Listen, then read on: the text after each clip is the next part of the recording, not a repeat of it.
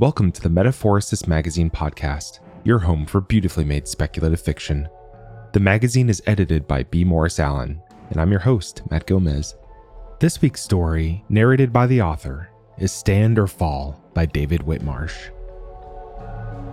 David Whitmarsh is a rehabilitated software engineer who now spends his days playing acoustic blues badly and writing. David lives in West Sussex with his wife, two cats, and a varying subset of his four adult children. Find him on Twitter at WhitmarshDJ. That's WhitmarshDJ.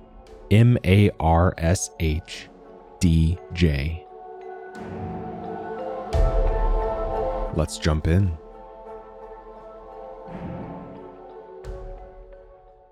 Ilyas Bardakji was dead, but he hadn't stopped breathing, hadn't stopped moving, hadn't stopped thinking. He had no chance, no hope, no idea where in the void of interstellar space his ship had emerged. The radiation pulse from the nuke that had torn through his flesh had burned through half the ship's systems. That was the price he'd paid for hesitating, wavering between solidarity and vengeance. He'd left it too late and jumped blind. The reactor was down. Backup power was enough to keep the air pumping, the lights on, and the remaining instruments running, at least for a few hours. If life support lasted long enough, the radiation sickness would certainly kill him, but he wasn't dead yet, unlike those he'd left behind. Thinking of them fed the rage, and the rage beat down the rising nausea. His fingers danced over the controls. Telescopes and sensors on the hull of the tiny vessel twisted on their mounts, searching for bearings of the brightest stars. Tentative spectral matches scrolled up the display. Sirius, Mufrid, Denebola. Calculations converged on an answer. He was 28 light-years from the Mufrid system where he'd started. For Ilyas, the jump had happened in the blink of an eye, but during that timeless instant, 28 years had elapsed. 28 years since everyone and everything he had known had perished. The habitats, stations, planet-side cities, 140 million people, all gone. 28 light-years behind him, 28 years in the past. Celeste had been right, fighting was futile, and he had lost her because of his refusal to listen. With no reactor, he could jump again only as far as the residual charge in the drive allowed. The search over the almanac revealed the colony closest to his crippled vessel, GJ 430.1, HIP 56238.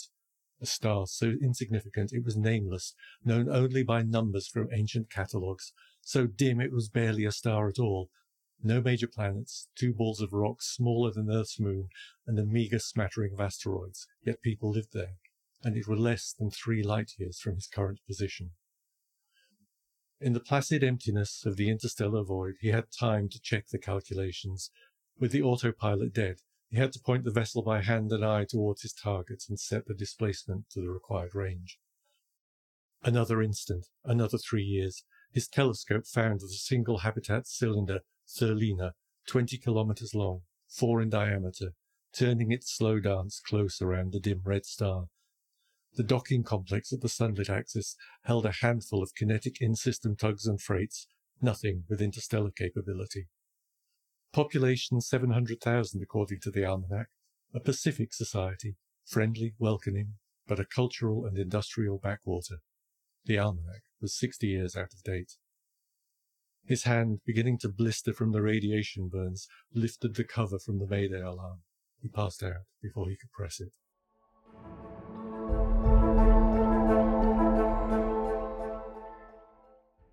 Weight pressed him down on a soft bed. Muted footsteps paced around his dreams. Celeste.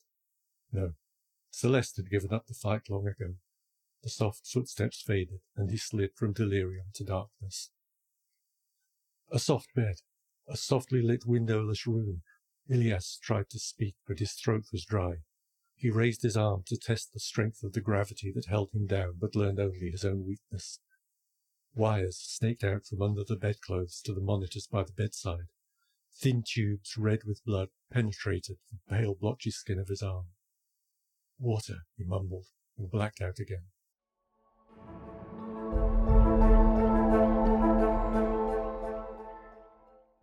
Grey eyes peered at him from above the mask, wisps of ash-blonde hair escaping from the edge of the cap. "Awake, eh?" A female voice. "You're better off sleeping through this part." She turned from him, and her arms moved, but he couldn't see what her hands were doing. A few clicks, a beep.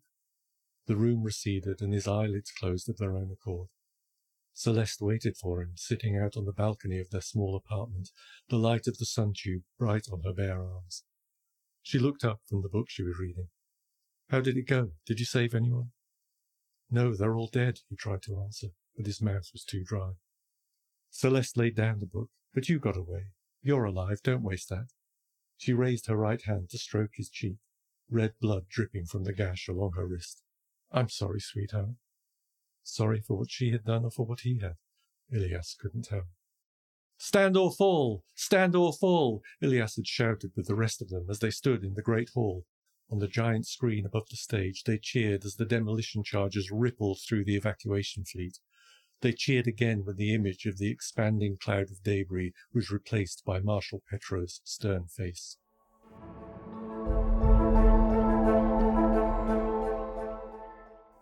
"How do you feel today, Ilyas?" The same grey eyes, same ash-blonde hair, but no cap, no mask. Young, pretty, like the daughter he'd never had. Her hair was short, neat, no cosmetics, no jewellery, except a thin chain around her neck that hung down beneath her blouse. "Thirsty," he croaked. She held the cup with one hand and raised his head with the other while he grasped the straw between his lips. Cold water flooded his mouth, the sweetest thing he had ever tasted. Slowly, she said, "Not too much." He swallowed and relaxed to allow his head to be lowered back to the pillow. "How long?" "You've been here 3 weeks. A tug pulled you into the dock after your jump triggered the sensors." "Thank the crew for me." "No crew. Automated. We've a lot of automation in Therlina." She smiled like it was a joke. "When you're a little stronger, you'll see. For now, you need to rest. And you are not my only patient." On her way out, she paused to look at him. "I'm Myla, Myla Kraft." The door closed, and her soft footsteps faded to silence. Silence that drew on until Ilyas fell asleep again. For a few minutes, the ablative dust clouds had done their job. The enemy's hypervelocity projectiles blasted the plasma as they collided with the fine grains, but the shock waves carved openings in the clouds faster than they could be replenished. For years, the people of Mufrid had worked to build those defences, but they brought only minutes of respite. The projectiles, simple fragments of iron, weighing a few grams but travelling close to the speed of light, tore into the orbital habitat stations and cities, each piece with the energy of a small nuclear device. Hundreds of them. Thousands. Millions. Ilyas and his squadron waited to defend against the second wave of the attack. By the time it came, they were defending expanding clouds of dust and debris, with craters glowing red.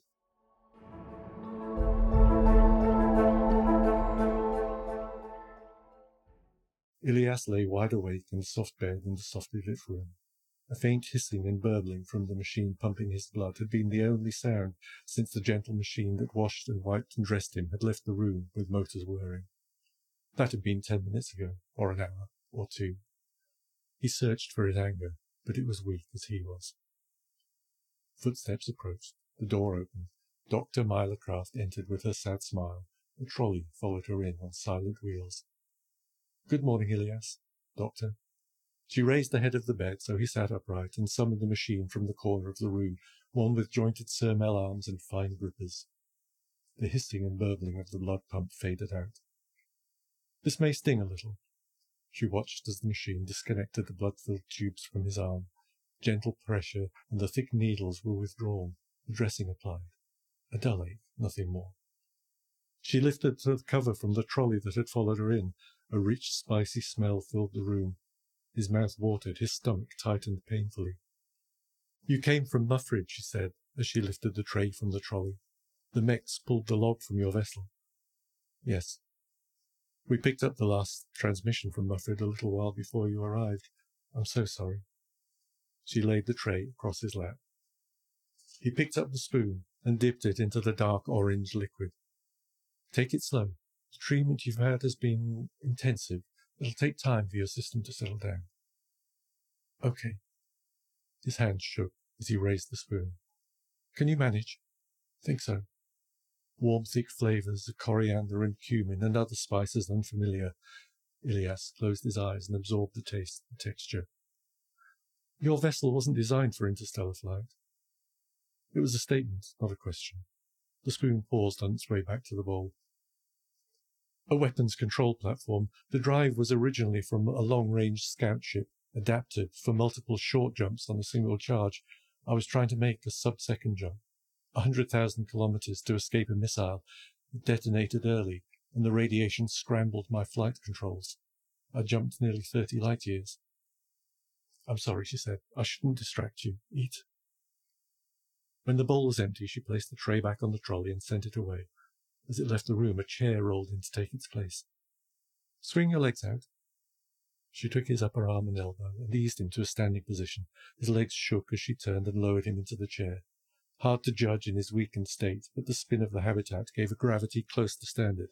Even so, she supported him and lowered him into the chair with practiced ease. She walked beside his chair along the long, echoing corridor. Ilyas squinted against the bright light from the window at the end. "You really believed you could hold off the enemy at Mufrid?" "We did. Even after what happened to the Sol system, to Earth." "A lack of commitment," Marshal Petrov said. "Everywhere before us put more effort into running away than trying to fight. No one ran from Mufrid." "Why not?" "We didn't let them." 10 years of martial law after Petrov seized power, all the considerable industrial capacity of the Mufrid system had been dedicated to defence. No effort wasted on evacuation ships. Those under construction or not yet departed had been destroyed as a demonstration of resolve. They'd taken the drives out first, though. The scout ship drives went into weapons control platforms like Ilyas's ship. The colony ship drives into the railgun and missile batteries, except one. Marshal Petrov had kept one of those drives for his own use. A yacht, mobile presidential palace, centre of government, military headquarters. A means of escape. Now the anger rose. 200,000 people could have escaped on the evacuation fleet. 200,000 out of 140 million. Ilyas's anger was not directed at the enemy. The enemy was impersonal, implacable, like the tides that ripped apart a sun as it spiralled into a neutron star. No one knew where the enemy came from, or why they sought the extinction of the human species. A plague of machines spreading from star to star, killing everyone, destroying everything. They were like a force of nature. Anger at them was pointless. His anger, his hatred, he held solely for Marshal Petrov, who had misled him, misled all of them, before finally betraying them. Through all the years since the evacuation fleet was blown up, Ilyas had convinced himself it had been the right thing to do. He had had to believe it, had to believe that Celeste had been wrong to do as she did. "Stand or fall," he muttered through clenched teeth. The window at the end of the corridor looked out into the townscape of Therlina, lengthways along the cylindrical habitat, a jumble of white-walled buildings and narrow streets broken up with small greens, broad parklands, trees. To right and left the ground curved up, fading into the blue-grey of a sunlit haze. Along the axis high above, the sun-tube glared with the bright yellow-white of Earth's sun, familiar yet strange. His own home habitat was twice the size, with taller buildings, ziggurat-shaped apartment blocks reaching up towards the sun-tubes. Some of the larger buildings here in Therlina had one or more narrow towers or pointed spires, each bearing on its wall or pinnacle the cross and crescent symbol of the Cynthiast face. "I came from Mufrid," Ilyas looked up at Myla. "We followed the Humanist Covenant." She stood still beside him, unturbed by his observation. "Don't be concerned, Ilyas. Our faith isn't like some sects. Church and Covenant have lived in harmony in Therlina since the colony was founded." A small bird with a yellow breast, shades of delicate blue on the wings and head, and a dark band across the eyes, sang in the high branches of a tree some metres from the window. It stood out sharply against the green leaves. Nothing else moved. Therlina was home to 700,000 people, according to his almanac, but the almanac was 60 years out of date. There had been no interstellar ships in the dock when he arrived, no way for anyone to escape when the enemy reached here. "My ship was damaged," he said, "but the drive was intact." Single-seater, someone in Therlina was bound to claim it for themselves, to get away before the enemy came here too. "The mechs are doing what they do when they find something broken. They're fixing it. What will happen to it?" She touched her hand to his shoulder. "You can leave when it's ready, when you're well enough."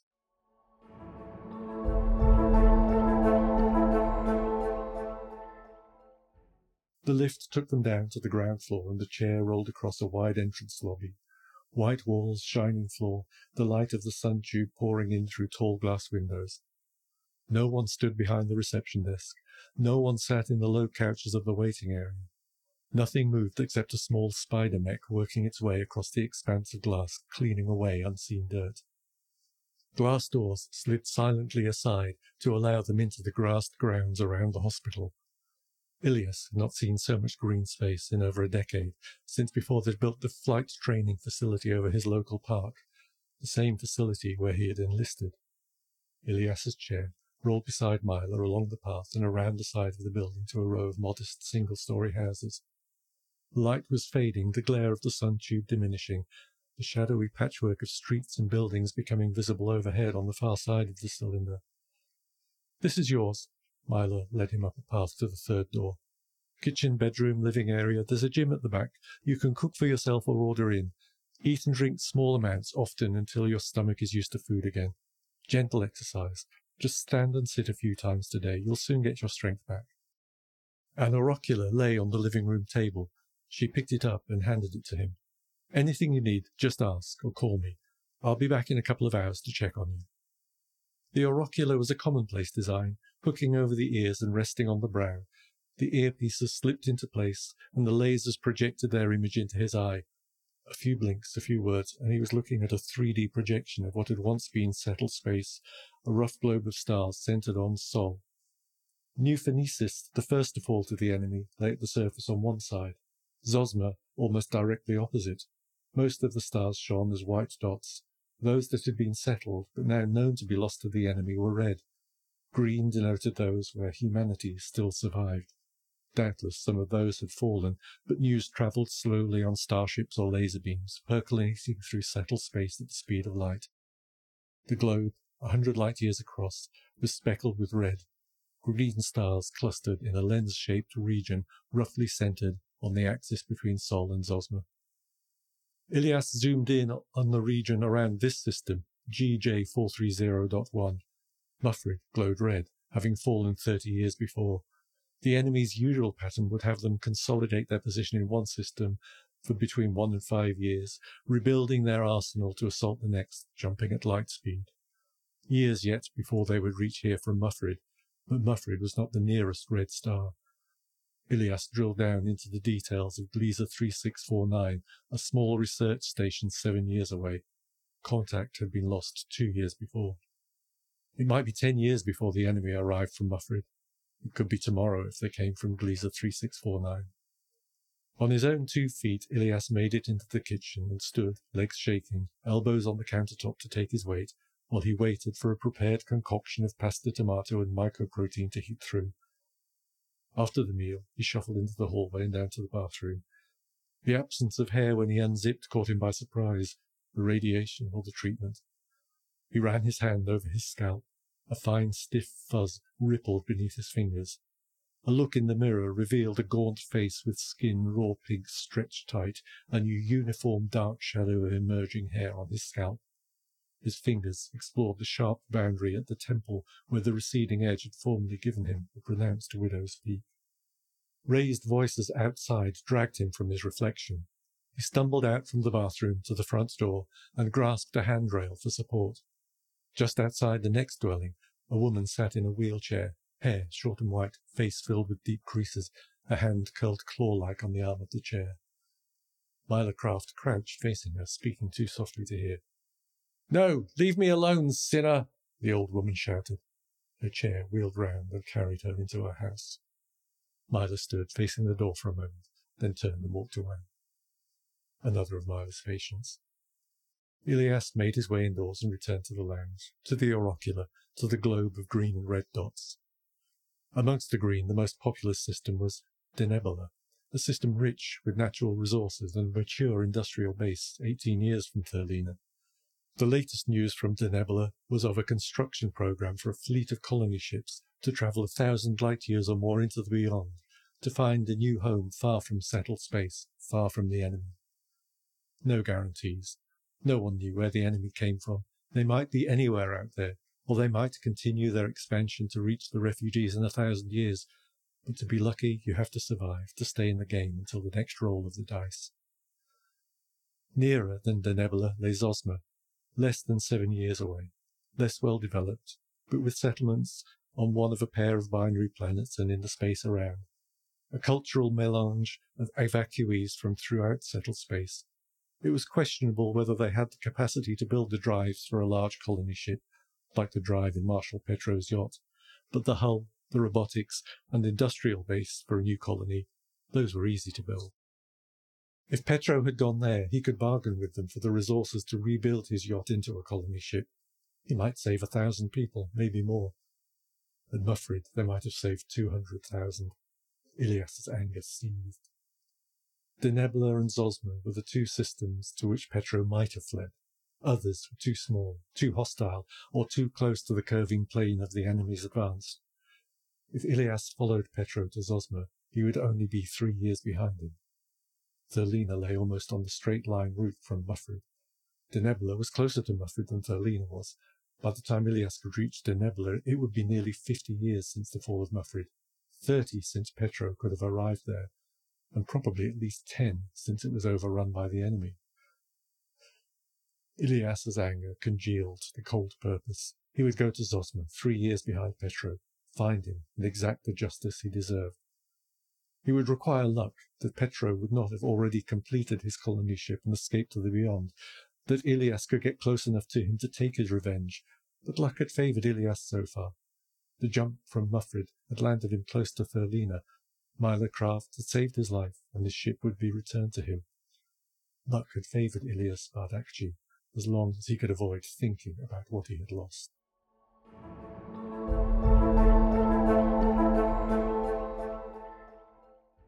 A brief spell in the gym, every machine set to the lightest of the stone weights on their cords, then Ilyas was hungry again, ravenous. A knock at the door interrupted him, halfway through his second plate of assorted vegetables with a slab of some cultured protein. Myla's brow furrowed when he opened the door, still chewing. "Don't overdo it, Ilyas. You'll make yourself sick." She sat him down in the lounge, strapped a monitor on his arm, and slipped an auricular on her brow to read it. Her eyes were drawn to the space over the coffee table where his virtual projection of the star map hung. "They'll be here soon," he said. "The enemy." "I know." She lowered her eyes. "Your pulse, blood pressure are good. You must be feeling a little stronger already. I should explain the treatment you received. My almanac said 700,000 people lived here, but that was 60 years ago. How many are there now?" "3." 300,000? "No." She peered at him from under the brow of the auricular. 3, including you." Ilyas stared in silence at her waiting eyes, taking it in. 700,000. "How?" "100 years ago, we heard the loss of Nuphoenesis, a faraway tragedy. All we could do was hold those who suffered and died in our prayers. Then, as the years went by, more systems fell. The Church Council realized that one day they would reach us here. The Council resolved that when they did, there should be no one for them to kill." She slipped her auricular off. 60 years ago, we stopped having children." Many families at Mufrid did have children. They had faith in Marshal Petrov. They had hope for the future. "Not you." Ilyas's eyes ranged unseeing from Myla to the living room window to his own hands clasped in his lap. "I had faith, but Celeste, my wife, she wouldn't have children unless we could leave. Then I lost her." "Lost her?" 10 years, and the pain of it was still so sharp he couldn't talk about it. "Marshal Petrov never asked the children at Mufrid whether we should stand and fight." He raised his head and met Myla's eyes. "You stopped having children 60 years ago? There should be tens, hundreds of thousands of people still here. This system is poor in resources. The population long ago reached the limit that we could support, so there were few children. Afterwards, we stripped the system bare of metals to build what ships we could, scavenged from those we already had, and sent them out to the beyond to find a new life. We were able to build enough to send away everyone with a subjective age under 50. The rest have all lived out their lives in peace here. Only Isolde is left." "Isolde, his neighbour. And you, how long since you came back?" "Back? I've never been away." You're young. You said there were no children born in the last 60 years. I assumed you'd gained years from relativity. A half-smile, a nod of understanding. Almost no children. Biology is hard to tame, Ilyas. Accidents happen. I was born after the last ship left.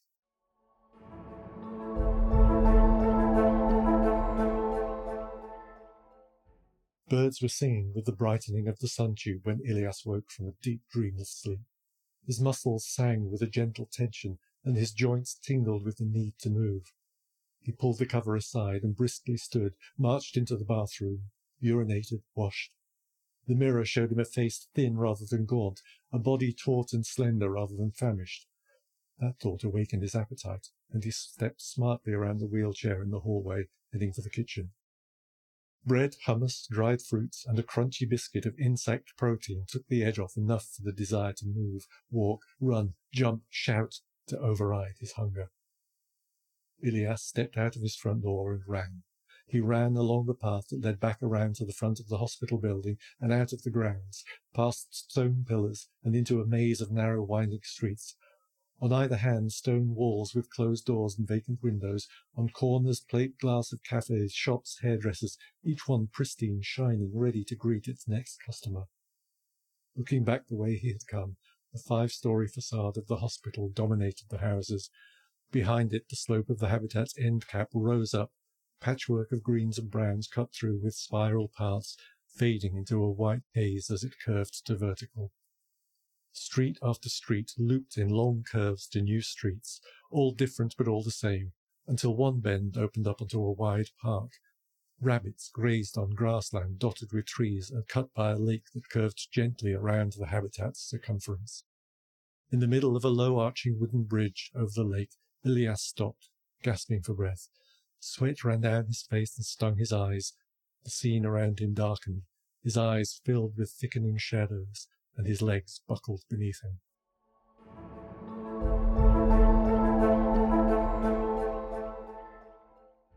Before the lockdown, Celeste had wanted them to flee Mufrid, to try and secure a place on a departing ship, any ship going anywhere. "Treat the world as it is," she shouted. "You're deluding yourself, Ilyas. You can't fight the enemy." Ilyas expected her to leave him the day he went to the Great Hall to cheer on the demolition of the evacuation fleet. She did, in her own way.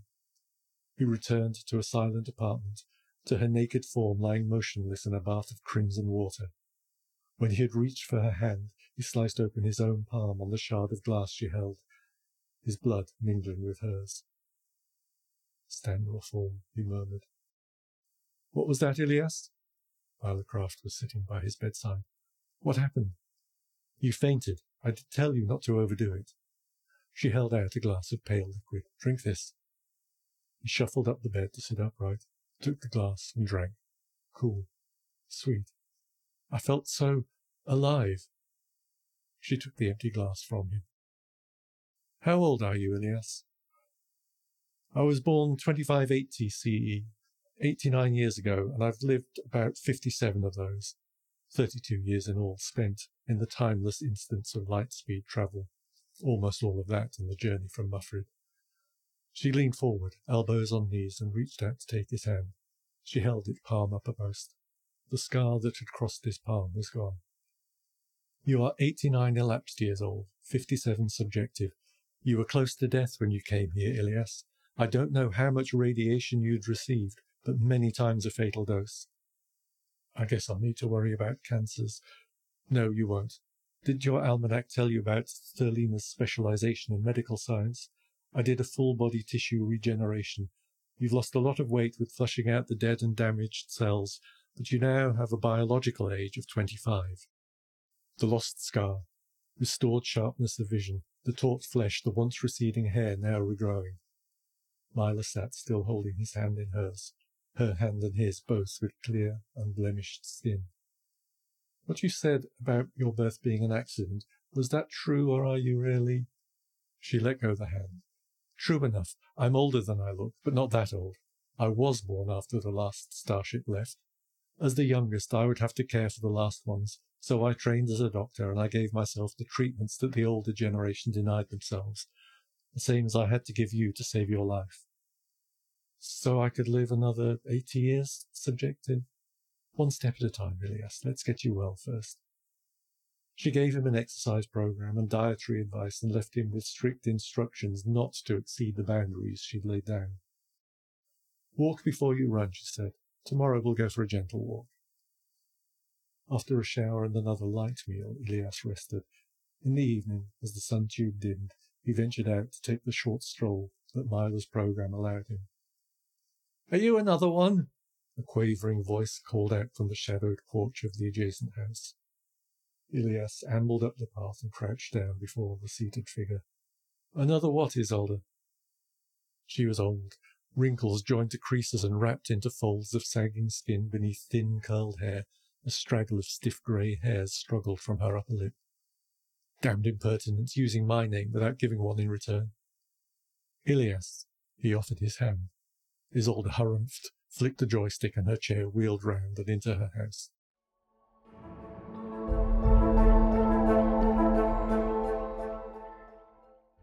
"The mechs have some questions about your ship."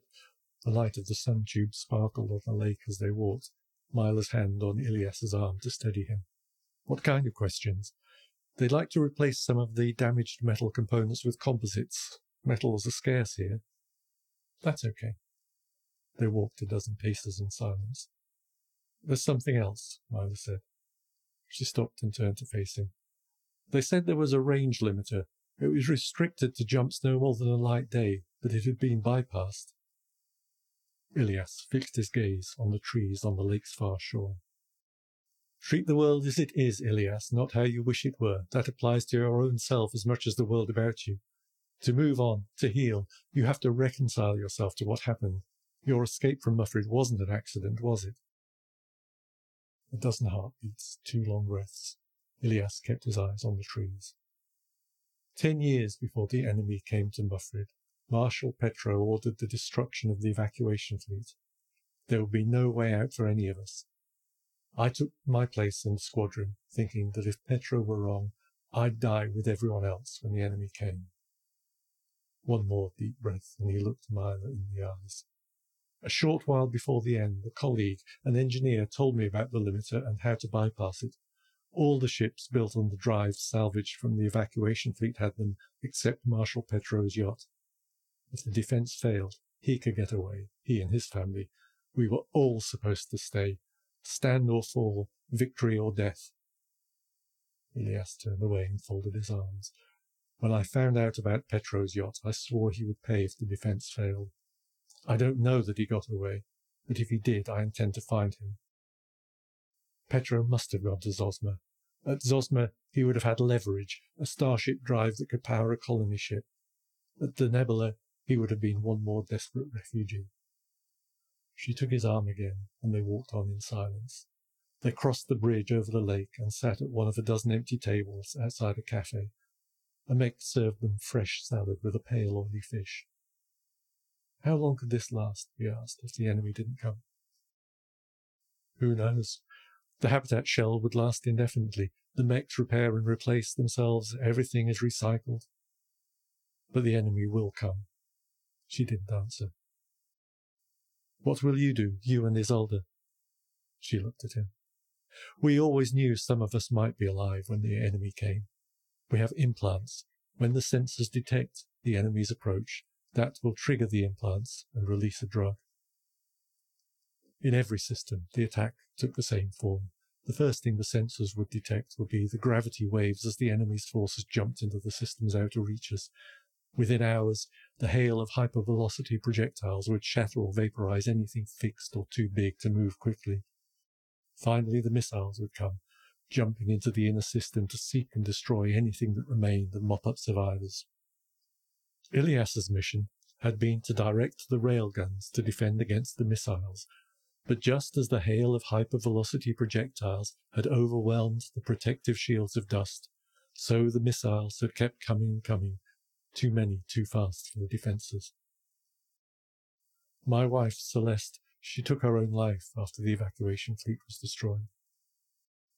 "I can understand that." Myla reached out to rest her hand on his. "But our faith doesn't allow us to intentionally take a life, even our own. the implant releases a sedative, so we'll be asleep when the enemy strikes. My ship.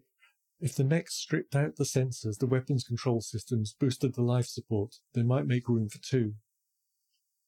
She closed her eyes and raised her face to the sky. I used to dream of what I would do if I were away from here, the life I could lead, friends, lovers, children. She drew her hand away. All my life I've known I would be here until the end, caring for my elders. I can't change now. I can't leave Isolde.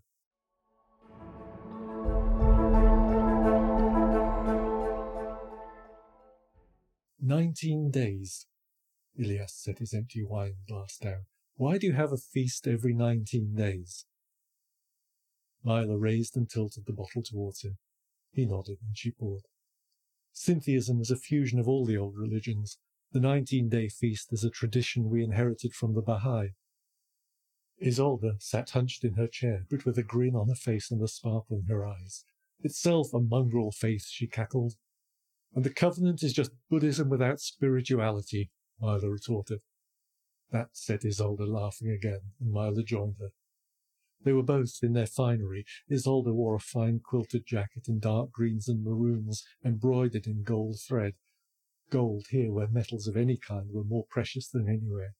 Gold, too, the cross and crescent pendant that hung from Myla's neck, framed by her low-cut dress. "Why sinners, Isolde?" Ilyas took a sip from his glass. "What sin have we committed?" Myla grinned and rolled her eyes. Isolde pointed her crooked finger at Myla, then Ilyas. "Look at you both, in the full flush of youth. What of the penance?" "Penance?" Myla pushed her plate away. "A penance for our hubris. We have affronted God and his prophets with our desire for eternal youth, and so we should allow ourselves to grow old and die in natural death before the enemy comes. But, Isolde, that oath was made before I was born. I'm not bound by the promises of my elders." "Bah, that's covenant talk. You were raised in the faith. And you were raised in the covenant, Isolde. Atheists." "Atheist defines us by what we are not," Ilyas said, catching Isolde's eye.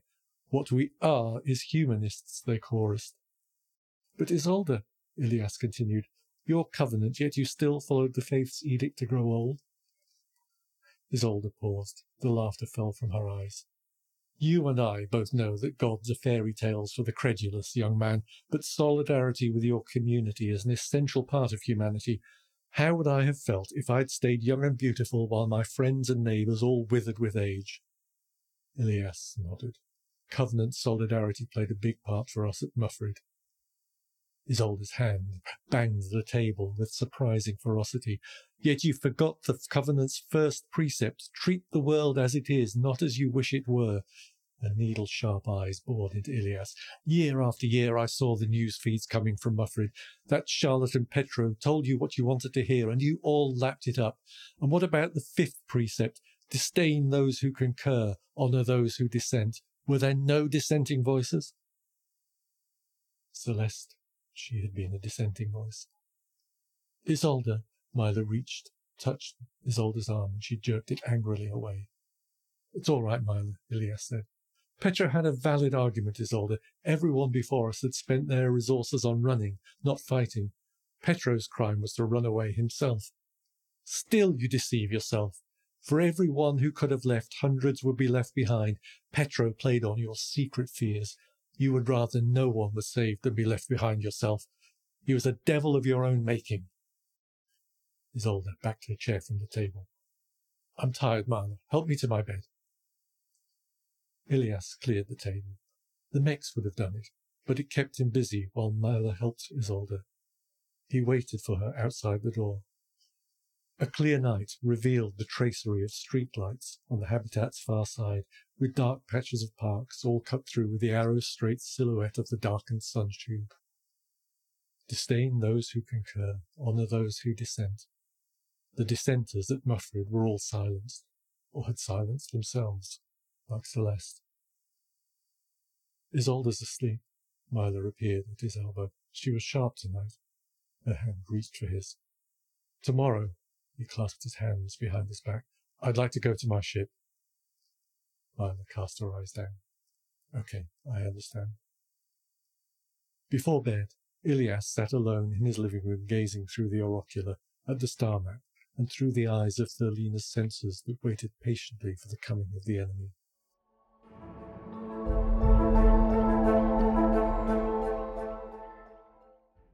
His dreams that night took him back to Mufrid, where he wandered the empty streets past the flight school, through abandoned parks and into the echoing emptiness of the great hall, finally climbing the stairs to his apartment on the fourth floor of the ziggurat. He found Celeste reading her book, lying in the bath of crimson water. "You're too late," she said. "Too late for what?" "You killed us all. Now it's time." "Why do you say that? Why say that I killed everyone?" "Look in the mirror." Ilyas felt the presence of the mirror behind him, the mirror door of the small cabinet over the sink. He didn't want to turn, didn't want to look. "Look in the mirror!" Her words compelled him. Unwilling, he turned. A familiar face stared back. Thick grey hair, broad features, stern expression. Marshal Petrov. "Now," Celeste's voice reverberated from the bathroom tiles. "It's time." Ilyas woke to the sound of a distant siren. He slipped on the auricular to see Therlina's sensors scintillating with gravity waves from every direction. The enemy was here. Only hours remained before the hail of hypervelocity projectiles would shatter the habitat's silicate shell. He rose from his bed, washed and dressed, and made his way out into the dim light of night. In the adjacent dwelling, Isolde's frail form lay still as stone in her bed. Her implant had fulfilled its intended purpose and spared her pain, the stilling of a weak heart, an unfortunate side effect. He sat a moment with her, replaying her words of the previous evening, "Honour those who dissent."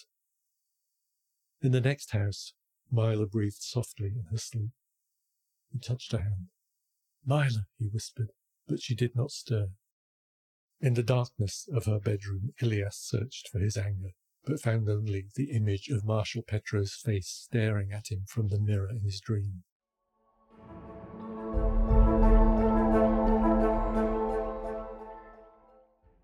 A word to Ilyas's oracular summoned a transit car which took him the short distance from the hospital to the end cap before rising up the slope into the open between fields and vineyards. Quickly the climb steepened until it ascended the vertical face to the axis, weight declining to nothing, then out through the hub into windowless passages, a maze of pressurized tubes that spidered out from the axis to the zero-G docks, workshops, and freight and passenger terminals. It stopped in an embarkation hall. Long glass windows on one side looked out on the aged and pitted outer wall of the habitat's end cap, its motion barely visible as it turned beneath. The docks extended out past the window on the other side, lattices of struts with clamps and docking ports, all empty but the one where Ilyas's ship sat, tiny, patched and battered, but whole. The weight of his burden had slowed him on the walk from Myla's dwelling to the transit, and the inertia of it made him clumsy as he manoeuvred without gravity along the tube to the docking port.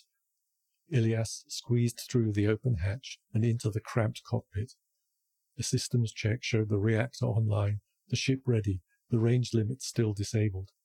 He prepared a navigation program so that when he began the launch sequence, the hatch would close, the clamps release, a short spurt from the thrusters, and the ship would clear the dock and make the jump to the Zosma system. 7 years would elapse, the blink of an eye in subjective time.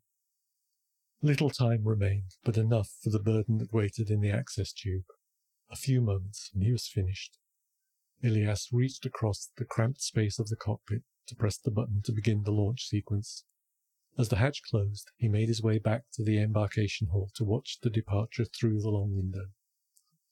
This time he would treat the world as it was. What did it matter where Petrov had fled, if he had escaped at all? Ilyas had constructed an impeccable chain of logic that would lead him to Zosma, as impeccable as the logic of defending Mufrid had been. Petrov had been Ilyas's own creation, his and all those who had stood in the great hall with him. This time someone would be saved, someone would survive, at least until the next roll of the dice. In 7 years elapsed, hours subjective, the sedative would wear off, and Myla Kraft would awaken in the cockpit of his ship, looking out at the colonies at Zosma. Stand or fall, Ilyas folded his arms and waited. That was Stand or Fall by David Whitmarsh. Thanks for listening. If you enjoyed this episode, we'd love if you'd leave us a 5-star review on Apple Podcasts, or better yet, share the magazine and podcast with a friend. If you'd like to listen to more speculative fiction, visit us online at magazine.metaphoricist.com or on Twitter at metaphoricismag.